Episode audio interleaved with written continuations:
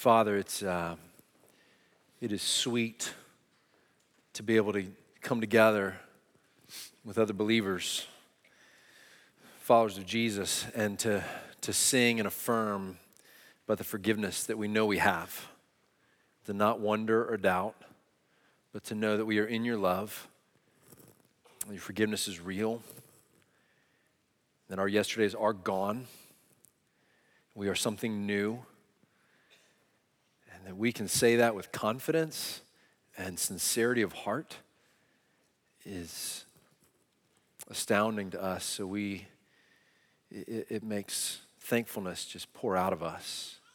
So thank you. Thank you.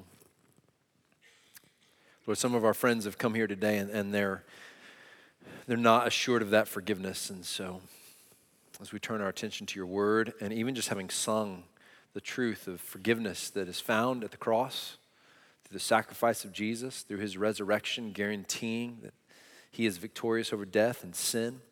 We're no longer subject to it.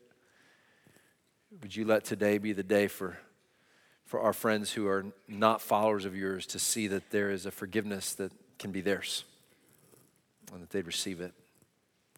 You extend it. I pray that they'd receive it. So give us eyes to see now and ears to hear. We love your word, and we want it to rule in authority over us so that you would rule in authority over us. And we give ourselves now to, to the instruction of that word. We give ourselves to it because you're worthy of our mind's attention and you're worthy of our heart's affection. So we pray that you'd have them both. In Jesus' name, amen. Amen. If you have your Bibles, you can open with me to Colossians chapter 3. We're going to look, uh, continuing in the end of chapter 3 and the beginning of chapter 4. If you uh, are first time with us, we've been working through the book of Colossians now, and we are at the end of chapter 3. So we're going to look at that today. This is one of those weeks where I'm, I'm always thankful to be your pastor, but I was particularly thankful, uh, maybe in a unique way, to be your pastor this week for a couple reasons. One, this weekend, a bunch of our students uh, participated in Foodless Feast. Uh, so they were with us first service. They're now over in, uh, in our youth area, but they, they were. Uh, fasting as a way to both identify with but also raise awareness and, and support for global hunger and so i just i love watching our students get a heart for the things that god cares about and so it was really rich to be with them this week, and I was really blessed by that. I was blessed by watching young men and young women who want to care about the things that God cares about. And so I, I just felt particularly blessed to be the pastor of this place as I was with those students this weekend. And then I also felt really blessed this week as I was, I was just, I was reminded what a privilege it is as your pastor to have just the joy of meditating on God's word and studying God's word. Uh, throughout the week, spending a, a significant amount of my week thinking on God's word so that I can do this, so that I can come and, and share that word with you. But in particular, this week, as I encountered the command that we're going to see here fathers, don't provoke your children lest they become discouraged. I, here's what I found happening to me this week. And this was the privilege of getting to study throughout the week for hours upon hours. The, the privilege of that was that God's word is alive. And you can't come in contact with it and not be transformed. You cannot sincerely give yourself. It's, not, it's a book unlike any other. It is a living book. And so to, to just get the privilege of, uh, as a pastor to, which I know you all didn't get that privilege. You had to go turn a wrench or stand in a classroom. And what, what a privilege I had this week to pull away and be with God and let just meditate upon his word. And I just found two things happening to my heart this week as I examined those commands which apply to me because I'm a father. I found, I found a renewed desire to obey that command. I found in myself a, a desire to be obedient to that command that could not have just been from me. It was not because I read a motivational speech and I thought, well, yeah, that's a good idea. I should do that. I found that as I encountered God's word, I wanted to obey it in, in increasing measure. I want to be a dad who does not provoke his children so that they would become discouraged. I want to do that. And the second thing I found was welling up within me the power of the Holy Spirit to then obey that command in a way that goes beyond my ability.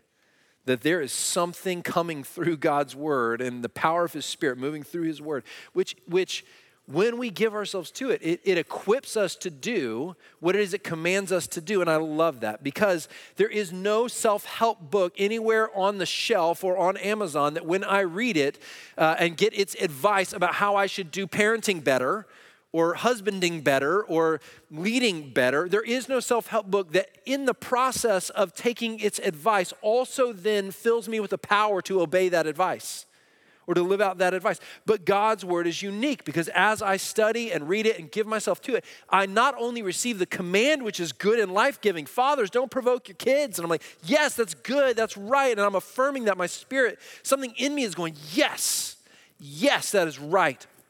And at the very same time, the, the same affirmation that is welling up within me is also empowering me to go and do it. And I don't know if you understand what a rich thing that is.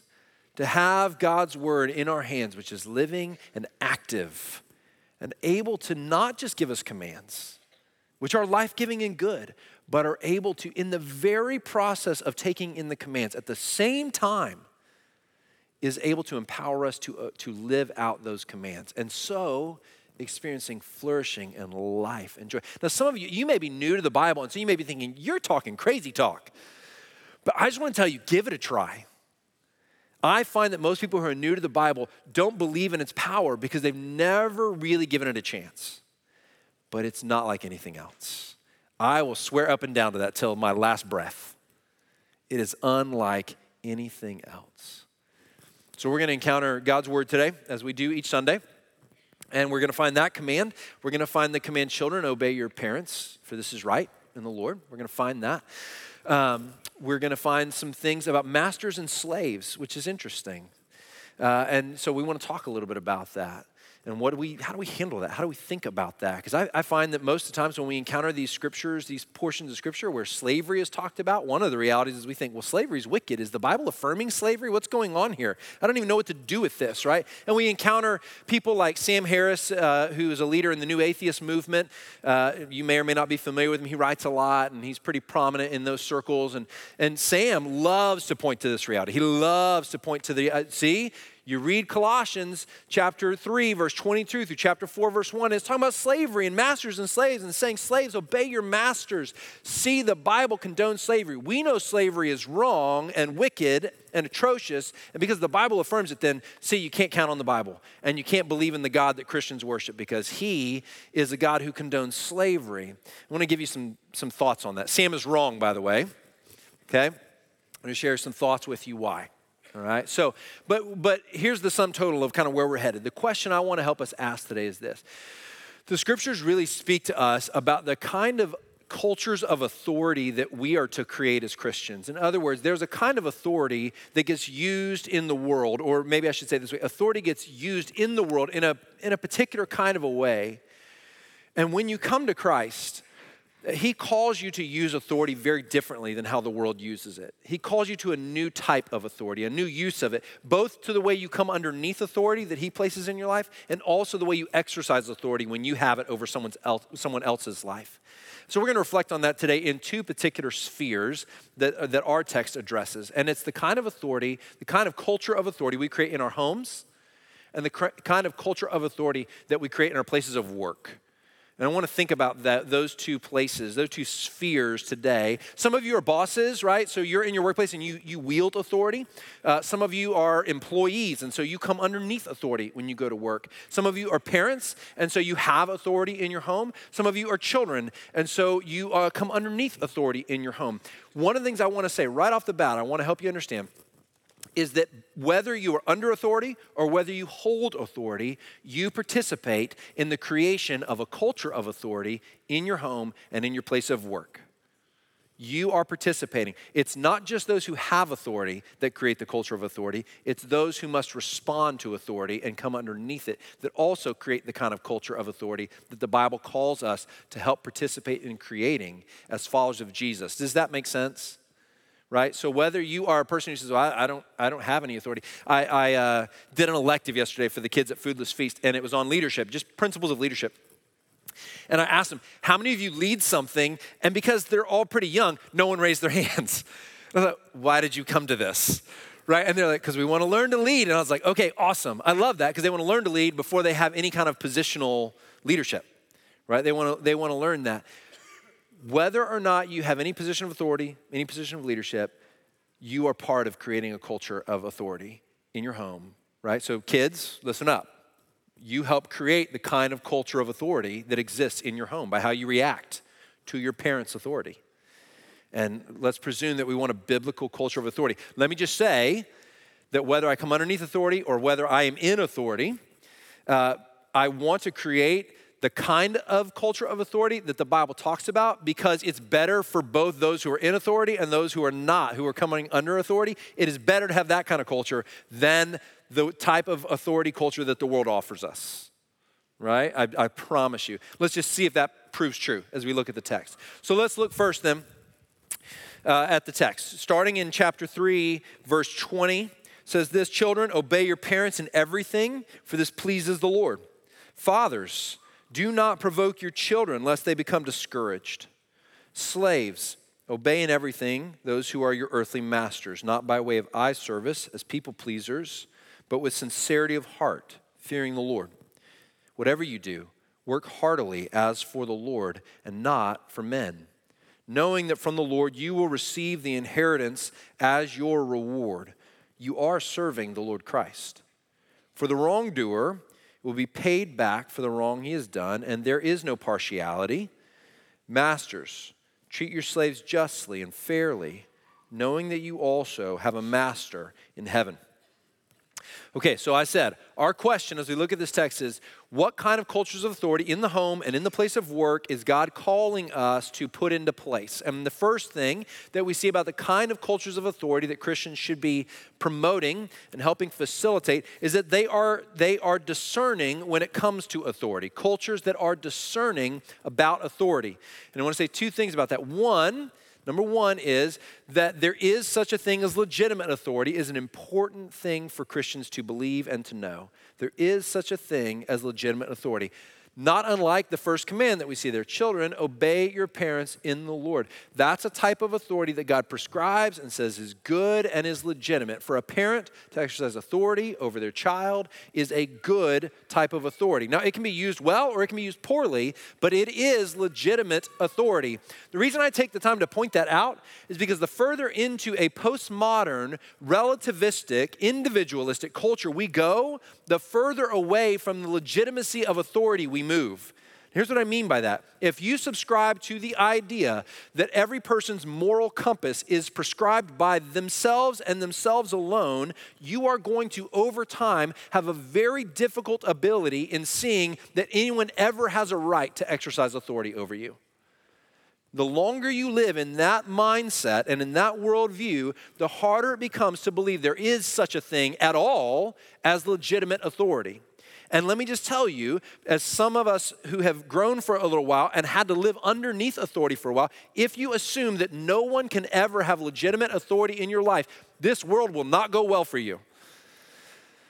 There is a need to recognize, and not just so it goes well with you in the world, but there is a need to recognize when authority is legitimate when it is legitimate. Romans 13 talks about that in the governing authorities. Paul talks about it there. He's talking about it here with parents and with children right?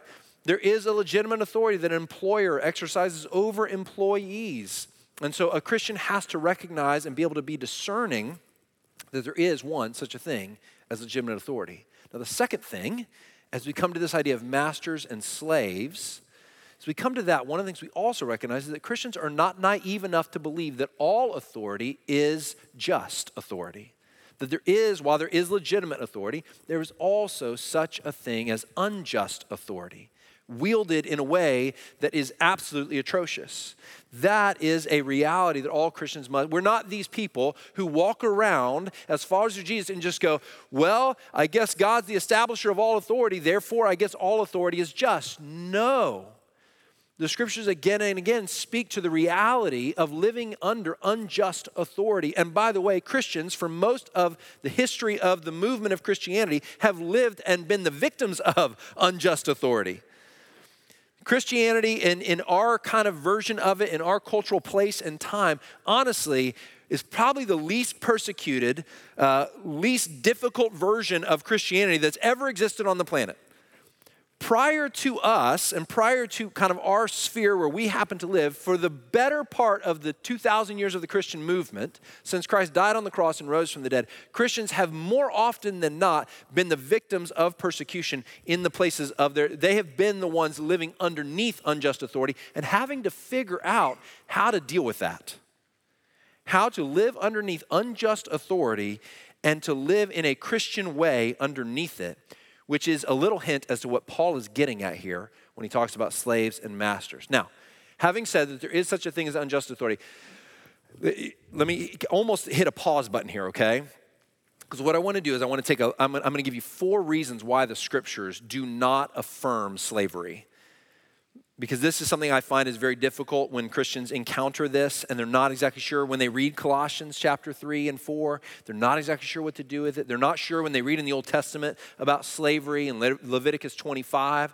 They're not exactly sure how to handle that. And so, can I just give you four, four ways to help handle it? Would that be okay? Awesome. Okay, it's like six of you are in. That's great. It's awesome. It's good. That's more than the usual three. I usually say three of you are in. Good. The rest of you, take a little nap. We'll come back. Okay? Here we go. I want to give you four things, okay? Number one is when you read about slavery, particularly in the Old Testament, you need to recognize the difference between slavery in the ancient Near East, where Israel was located, and slavery in the 15th to 19th centuries of, the, of North America. That those are two very different things for the most part, right? More often than not, when you read your Old Testament, and again, I'm going to be very quick here, okay? So if you're wanting a deep dive, this is going to be very unsatisfying. So I apologize, all right? More often than not, and when you're reading the Old Testament about slavery, what you're looking at is a form of indentured servitude that was offered as a way out of debt, and then those who were enslaved or were, were servants would eventually be released when their debt had been paid off. It was actually a way by which the poor and those who encountered difficulty could come underneath provision for a time pay off debt, store up resources, and then be released. And the scriptures, the Old Testament, has all kinds of boundaries that are placed around this kind of servitude. They have all kinds of moments like you must release the servant at this point, and then again at this point they must be released. In fact, land must be returned to them. So there's a very protective environment that's created around this idea of what gets translated slavery is probably better translated servanthood. In fact not to again not to go too deep here but the original publication of the king james bible only used the word in the old testament slavery once out of 800 occurrences of the hebrew term that used that was that is now translated over 100 times slavery. It was almost always in the original english translation translated servant. That is way more than you wanted or needed all right? So that's the first thing we need to recognize. There is a difference between what we think of in our context as slavery, race based, chattel form of slavery, which is lifeship ownership of one person over another, very different than what the scriptures tend to talk about in the Old Testament. Now, Roman slavery in the New Testament tends to be more like the kind of slavery that you and I are familiar with. We'll address that in just a moment, because that's the context Paul is writing to in Colossians, is a Roman colony uh, where slavery was more like what you and I are used to thinking of. The second thing I want you to see and be able to respond with in this conversation is that the trajectory of the gospel, this is probably the most most important part. The trajectory of the gospel itself eliminates slavery over time. So take Matthew 19, chapter 19, verse 19. Love your neighbor as your self. This is part and parcel with the gospel. Anyone who believes the gospel must live out this reality. I will choose to love not just my brother in Christ, not just my sister in Christ, but I will love my neighbor as myself. Can I love my neighbor and own my neighbor? You cannot. Good. I'm glad someone said no. Well done. This is untrue. So the reality is, just the gospel influence in the world over time is meant to eradicate slavery. One of the great tragedies, friends, one of the great tragedies of slavery as it existed in North America is that so many people who claim to believe the gospel failed to live out the implications of the gospel and eradicate slavery. They failed to do it. Time and time again, they use the scriptures inappropriately to affirm slavery when in fact it does the, just the very basic reality of Matthew 19 19 teaches us that there's no way slavery can exist, coexist with the gospel. This is a great principle of the Reformation. If you know what I'm, when I talk about the Reformation, I'm talking about the establishment of the Protestant church, right? One of the great principles of scripture interpretation in the Protestant Reformation is we use what is clear to interpret what is unclear. In other words, you use what is clear in Scripture, like a command like Matthew 19 19, love your neighbor as yourself, is a pretty clear command. Yes, church? And then you look at Colossians chapter 3 and you're like, huh, well, how should I think about this idea of what Paul is saying about masters and slaves? Like, what, you use anytime you go, well, this is not quite clear exactly how I should apply this or live this out. What do you use to help interpret that? You use what is clear, what is broader and overarching in Scripture to interpret specific nuances that you're a little unsure about. Does that make sense? That's a, that's a key principle of the Reformation and interpretation of Scripture. So, the second thing is we see that it is the trajectory of the gospel that is meant to eliminate Scripture. But lest you say, well, why not be more direct about it? Why be so indirect? Look at how direct the scripture is when you come to the New Testament and you see the commands of the New Testament are seeking to eliminate slavery. So you get places, and again, real quick hit here, okay? You get places like 1 Corinthians 7 where Paul is saying, look, the most important thing, if you find yourself to be a slave and not free, the most important thing is that you live for Christ in whatever circumstance you're in. But then he follows that immediately by saying, but if you can if you can make yourself free, if you can achieve freedom, you should you should achieve it. In other words, that's a preferable situation to slavery. That that's a good thing. Freedom is good, slavery is bad. You should pursue freedom if you can win it. Even this is, speaks to how important the gospel is. Something as atrocious as slavery, he's still going to say but living in, in the difficult circumstances that you're in as a follower of Jesus is even more important than that. That's how deeply important the gospel is. Then we're going to go from 1 Corinthians 7 to like text like 1 Timothy 10, where we get a list, 1 Timothy chapter 1, verse 10, excuse me. 1 Timothy chapter 1, verse 10, where we get this list of things that Paul just says, these are counter to following Jesus. You cannot live in these things and follow Jesus. And he lists this whole long list of things, things like sexual immorality, among others. But number two or number three in the list is those who would enslave or own someone else. Those who he calls them enslavers. In other words, someone who would steal someone and sell them to someone else. Those, those who would take ownership of someone. He's saying you can't walk with Jesus and do that. It's not possible. So, right there, we have a contradiction right there. Then you get a, a little bit more nuanced version in, in Philemon, which doesn't only has one chapter. So, chapter 1, verse 16. In Philemon, where he's talking to a master about a runaway slave who has come to know Jesus, and he sends the runaway slave back to his master, and he says, I want you to receive him. He's arguing that he should release him so that he can come and be free and not be a slave any longer. But he doesn't out and out command it because he wants it to be done in freedom of heart on the part of the master, not just as a obedience to a command. And so he says, I, I want you to receive him not as a slave any longer, but as a dear brother. As a dear brother. That's Philemon, verse 16. Receive this former slave as a dear brother. The New Testament again and again and again just pushes against slavery at every turn. So then we get to like this text, and we say, well, what, what am I supposed to do with that? And here's the fourth thing I want you to see teaching Christians to live in an unjust system is not the same thing as affirming the unjust system teaching Christians to live in an unjust system is not the same thing as affirming the unjust system. Remember again that in this day and age, Christianity is a brand new movement. They have no cultural power. I mean, they sit, they sit in no seats of authority. There is no, there is no Christian movement that is able to rewrite the laws of Rome or to call for transformation at a societal level. They are a tiny minority group operating in a powerful empire. And so, if you're Paul and you're watching both masters and slaves come to saving knowledge of faith in Jesus Christ, what do you do? Do you call for a slave uprising? You, what's gonna, what is Rome going to do if you call for that?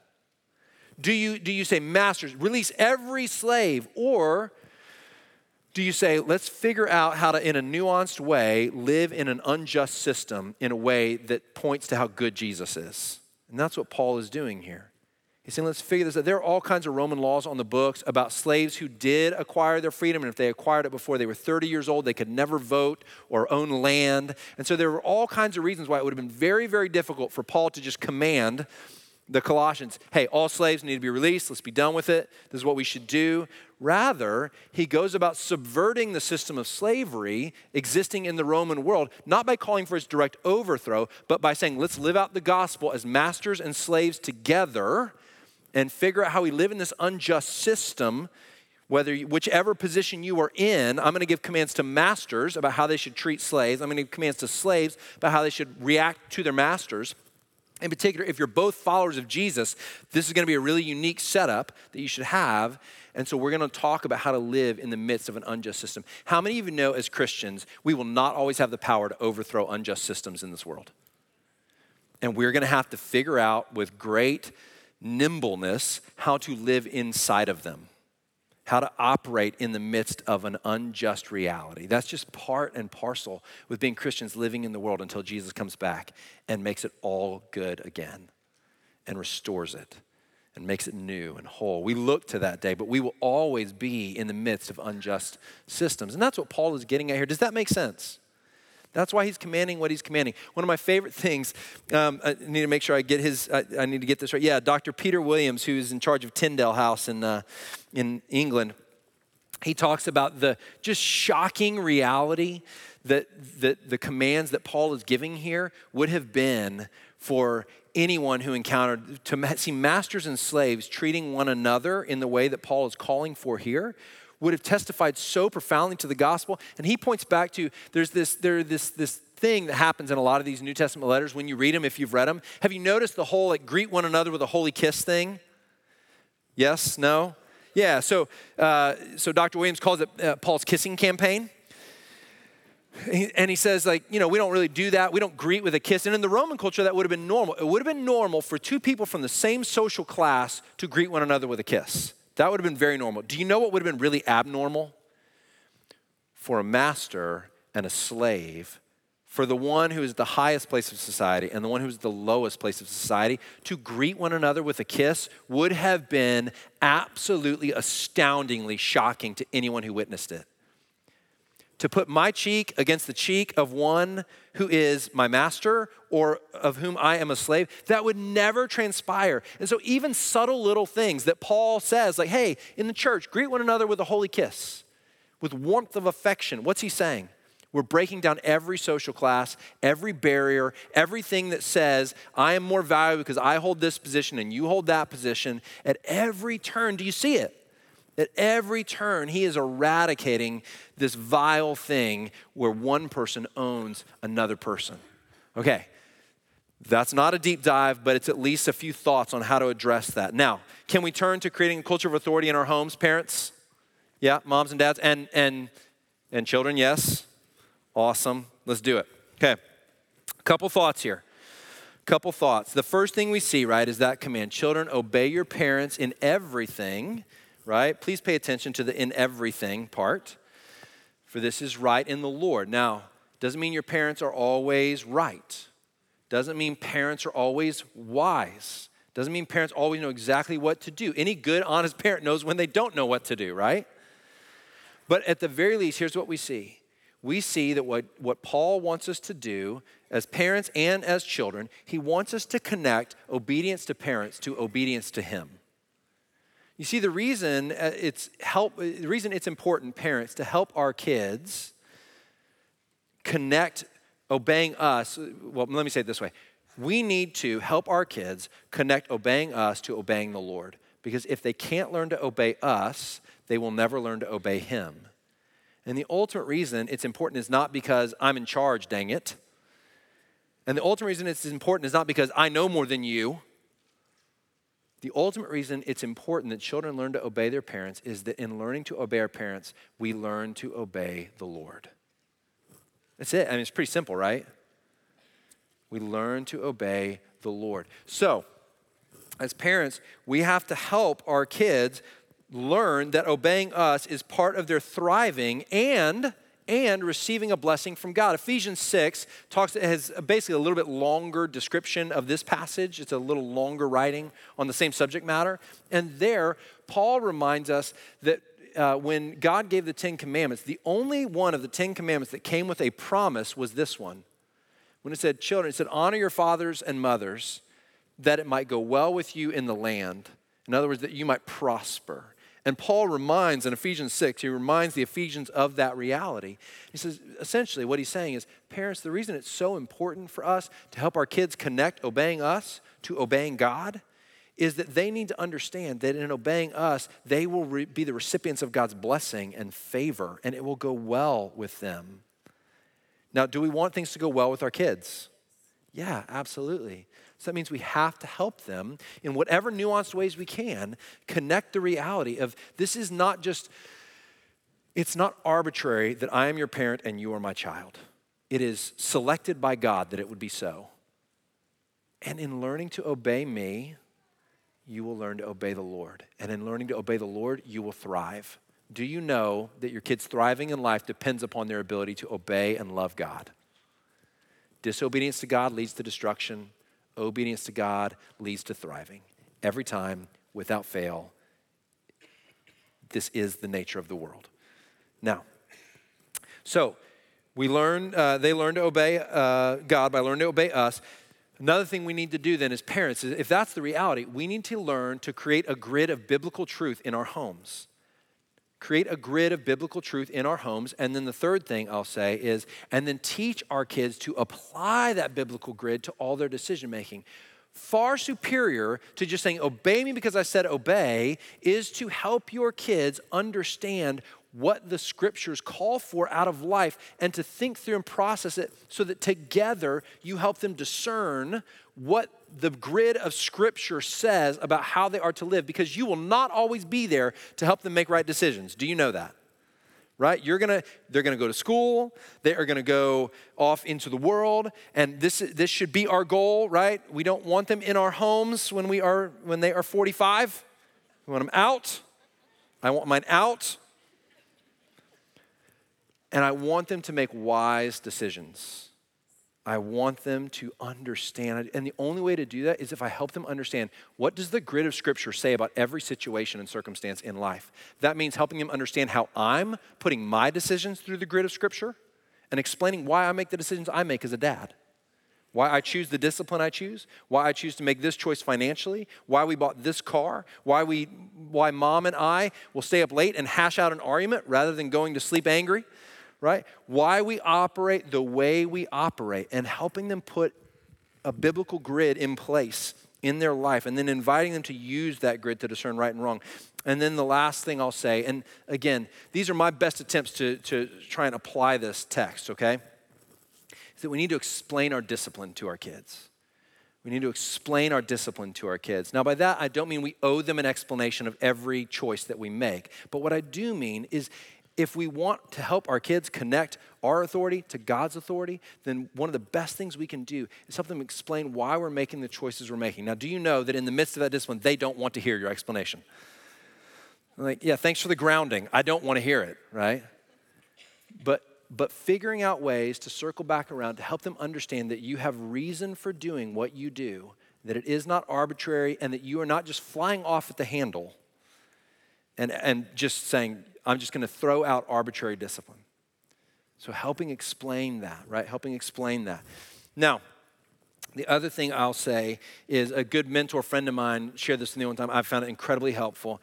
The other side of that, maybe the, the harsh discipline, which we're going to talk about here in a minute, is that we would not abdicate the discipline that we need to bring to our kids, that we wouldn't just uh, relent from it. One of the things that every parent knows is that often when a kid is flying off the handle or having a difficult time, what you want more than anything sometimes in that moment, particularly if it's in the middle of target, is for it to stop.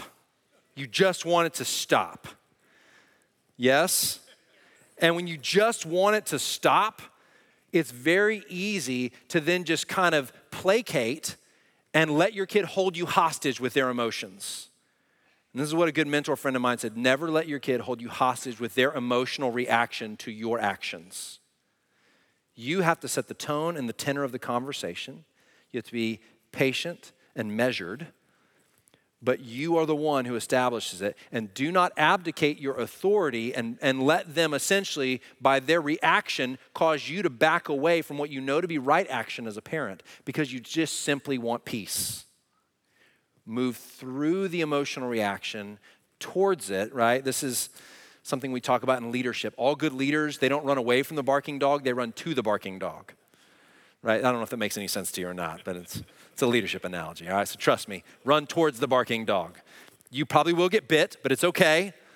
You'll survive. There's tetanus shots out there, and we'll all live. I took that analogy way too far, and it lost any sense. All right, so now let's talk about then the second, the second command. Let's talk about parents, where it says, Parents, now, what we find next, right, is we saw children obey your parents. This is right in the Lord. And then the next command we see is fathers. And he could say fathers and mothers there because this applies to both parents. But do you remember what we saw in the previous verses about the husbands as the head of the home? And so he's just, uh, he's, he's picking on dads a little bit here. And he's going to identify fathers. You have an important role to play, right? So he's going to pick on dads a little bit, but this equally applies to both of us. Fathers, don't provoke your children. Now, the key to obeying that command is understanding what, is understanding what? What does provoke mean, right? That's what we have to understand. So here's just a very simple definition of provoke. Provoke means to frustrate unnecessarily. To frustrate unnecessarily. That's what provoke means. That's why he says, lest they become discouraged. Right? And so the thing that these are questions I've been learning to ask myself with my kids, and you can take them or leave them. The scripture is pretty succinct here, and the thing we have to obey is don't provoke our kids, don't exasperate them, don't create unnecessary frustration that is beyond the frustration that they will naturally experience in learning to come underneath our discipline. I love the idea of not unnecessarily frustrating because it reminds me that my kids will not always be overjoyed at my choices as a parent in their life that at points they will be frustrated. My job is not to not frustrate them, it's to not unnecessarily frustrate them. Okay? And so here's a couple of questions that are worth, I think, kind of putting in front of us. Number one, am I using my authority to get what I want or to give them what is best for them? Am I using my authority to just get what I want, right? Which sometimes is, I just want it to be quiet right now, so I'm gonna come down with a hammer and tell you to be quiet and silent, that we're done. Right? Is that really, is that really a way that I'm not going to unnecessarily frustrate them? Or is there a better way? So, am I using to get what I want, or am I using to get what's best for them? Am I disciplining when correction will do? One of the ways that we can unnecessarily frustrate our kids is there are times where discipline is absolutely needed and required. There are times where perhaps the hand of discipline is just, just needs a, a word of correction, and that would be sufficient. And discerning between those times can be tricky, yes, parents? It can be really hard to know. It can be really hard to know. But let's do our best to establish when a word of correction will do versus when a hand of discipline is needed. And to discern between those two times. Because if we constantly run to discipline when a word of correction will do, particularly if our kid is willing to receive that word of correction, that's pretty key when they're willing to receive it and we offer it and no discipline is necessary, but just that word of correction, we will avoid unnecessarily frustrating them. Third thing, third question I'm learning to ask myself Am I adding to discipline because of their response to my original discipline and thereby turning right discipline just into a power struggle? here's what I mean by that. There have been times in my home, perhaps, where discipline has been enacted and it's appropriate discipline, and the response to that is not, I receive it, but rather, kaboom, and the top goes off.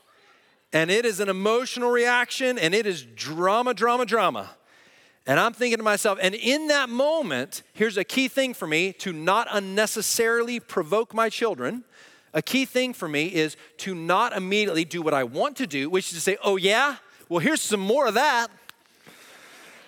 Here's a little added discipline. How about you get a little more? Oh, you want some more? Okay. and to just keep raising the stakes, right? And when I escalate, what does my child do? Calm down? I, it's never happened, not once.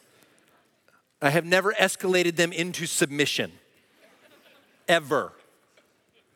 They escalate as well. And all of a sudden, my wife's looking at me like, You're unnecessarily provoking them. And I'm like, Shh, we're on the same team. Right? So, one of the things I'm learning is, one of the things I'm learning is to not provoke my children, is to say, if their response to my discipline is not the response I would hope for, if it's not right, it's the wrong response, does it really help me to bring the hammer of more discipline? Or is it better in that moment to set the tenor of the conversation, to lower it, to de escalate it, and to say the discipline is what it is. It's not, it's not going away. It's there because I love you. That's enough for now.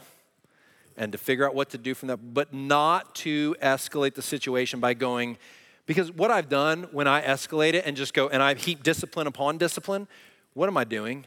I'm not any longer concerned about whatever it was that they their actions were that required the original discipline. All I'm concerned about is I'm going to be in charge and I'm going to exercise power. And in that moment, I'm not exercising it very well. I'm not exercising it very well in that moment. Okay. Those are a few thoughts for the home. Now, let me, in, in just the a minute or two, let me talk about cultures of authority in our work. And I'm going to hit these so fast, I'm not even going to go into the scriptures because I, I, went longer on that first part than I wanted to. But let me just give you a couple tidbits, and we'll have them on the screen.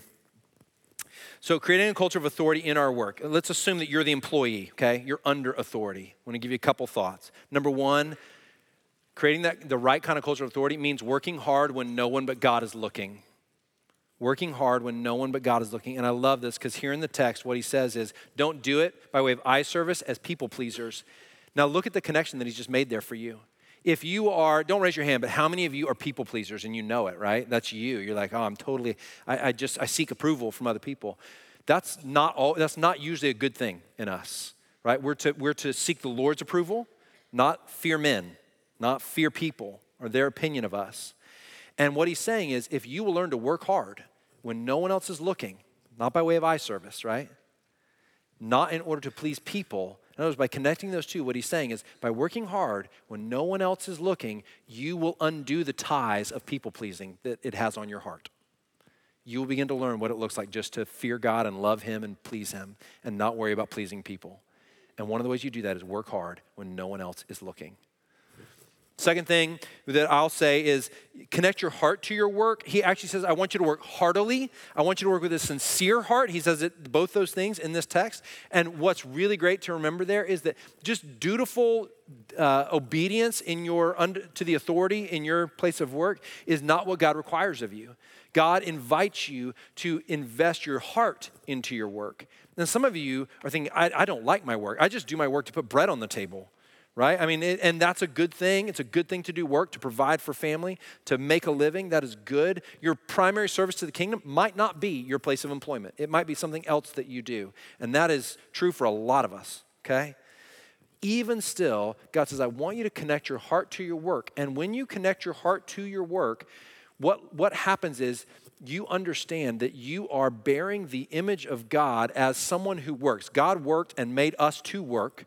And when I do work well, whether it's work that is I love or I don't love, I am displaying the image of God in my work through working in a wholehearted fashion by connecting my and, and by the way that helps you connect your heart to your work when you understand like oh this is part of my image bearing of god that i would go to work again today. Even the work that frustrates you that feels like it's just cyclical and it's the same thing over and over right? Like the laundry.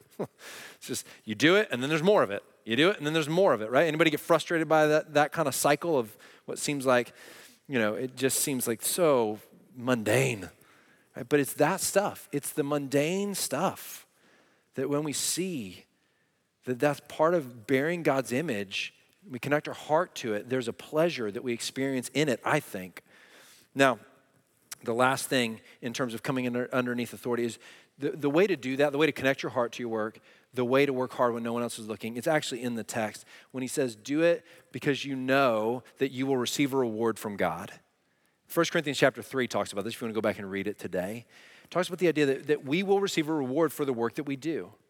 If it's done well and in a just fashion and in, with our heart connected to it in a way that we want to display the image of God through our work and done with integrity, he calls that building upon the foundation of Jesus Christ with precious stones, with jewels. And he says, You will receive a reward for that. So, how do I how do I come underneath authority at work? Ultimately, it's by believing that God will reward me for what I do and how I come underneath that authority, which is just another way of saying, I believe that God will fulfill his promises, that God keeps his promises the promise of the gospel of eternal life and the promise of reward in serving him faithfully in this world. That because of what Jesus has done, I can believe that this reward is true and it will come about. And I keep my eyes on that. But the only way to do frustrating, futile work is to believe that there will be a reward for that work done well. And that's, God knows that. And so He gives us that promise. Work done well will receive a reward. Last thing to say here is for those of you who have authority in your place of work. If you have authority, remember what he says here that you will be accountable for how you use that authority. And he says, those who do wrong will be held accountable, and there will be no partiality.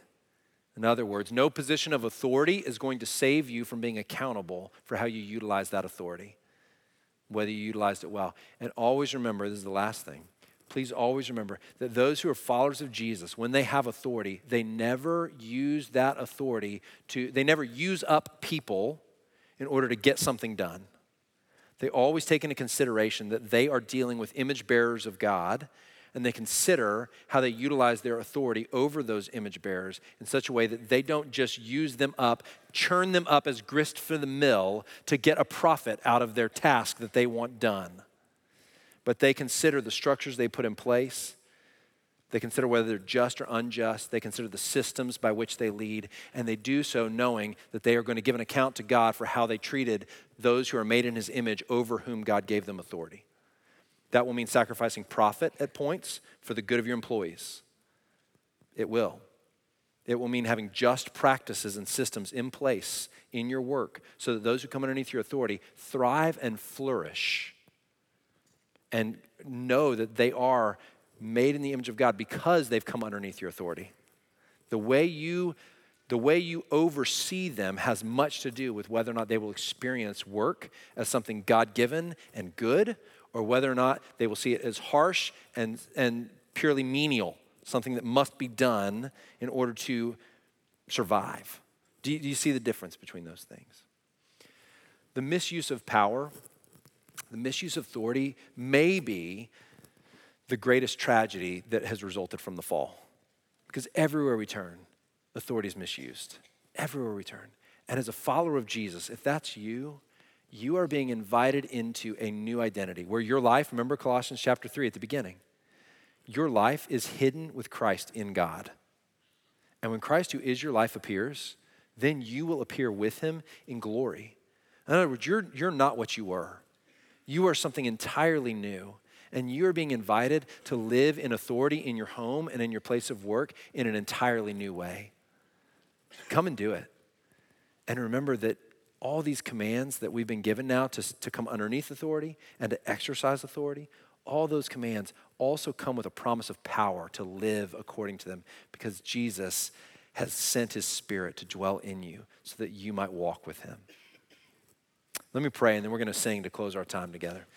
Lord, we thank you for your word. We thank you that it's true. Thank you when we encounter difficult commands in it that we find hard to obey, that it sends us right back to you. It just causes us to run right back to you and say, Help us, help us obey. We see the goodness of these commands. Now we need your spirit's strength. Would you give it to us? I pray that for my people today. I know that many of them are feeling the need for that. Even as they hear these commands and just ponder them, where their minds go with them, they recognize a need for you to come and strengthen them to live in obedience. Now we turn to sing to you, Lord. We've heard your word. We want to respond, just as those who would say, We trust you and sing that back to you. We love you. Turn our eyes to you. Pray in Jesus' name. Amen. Amen.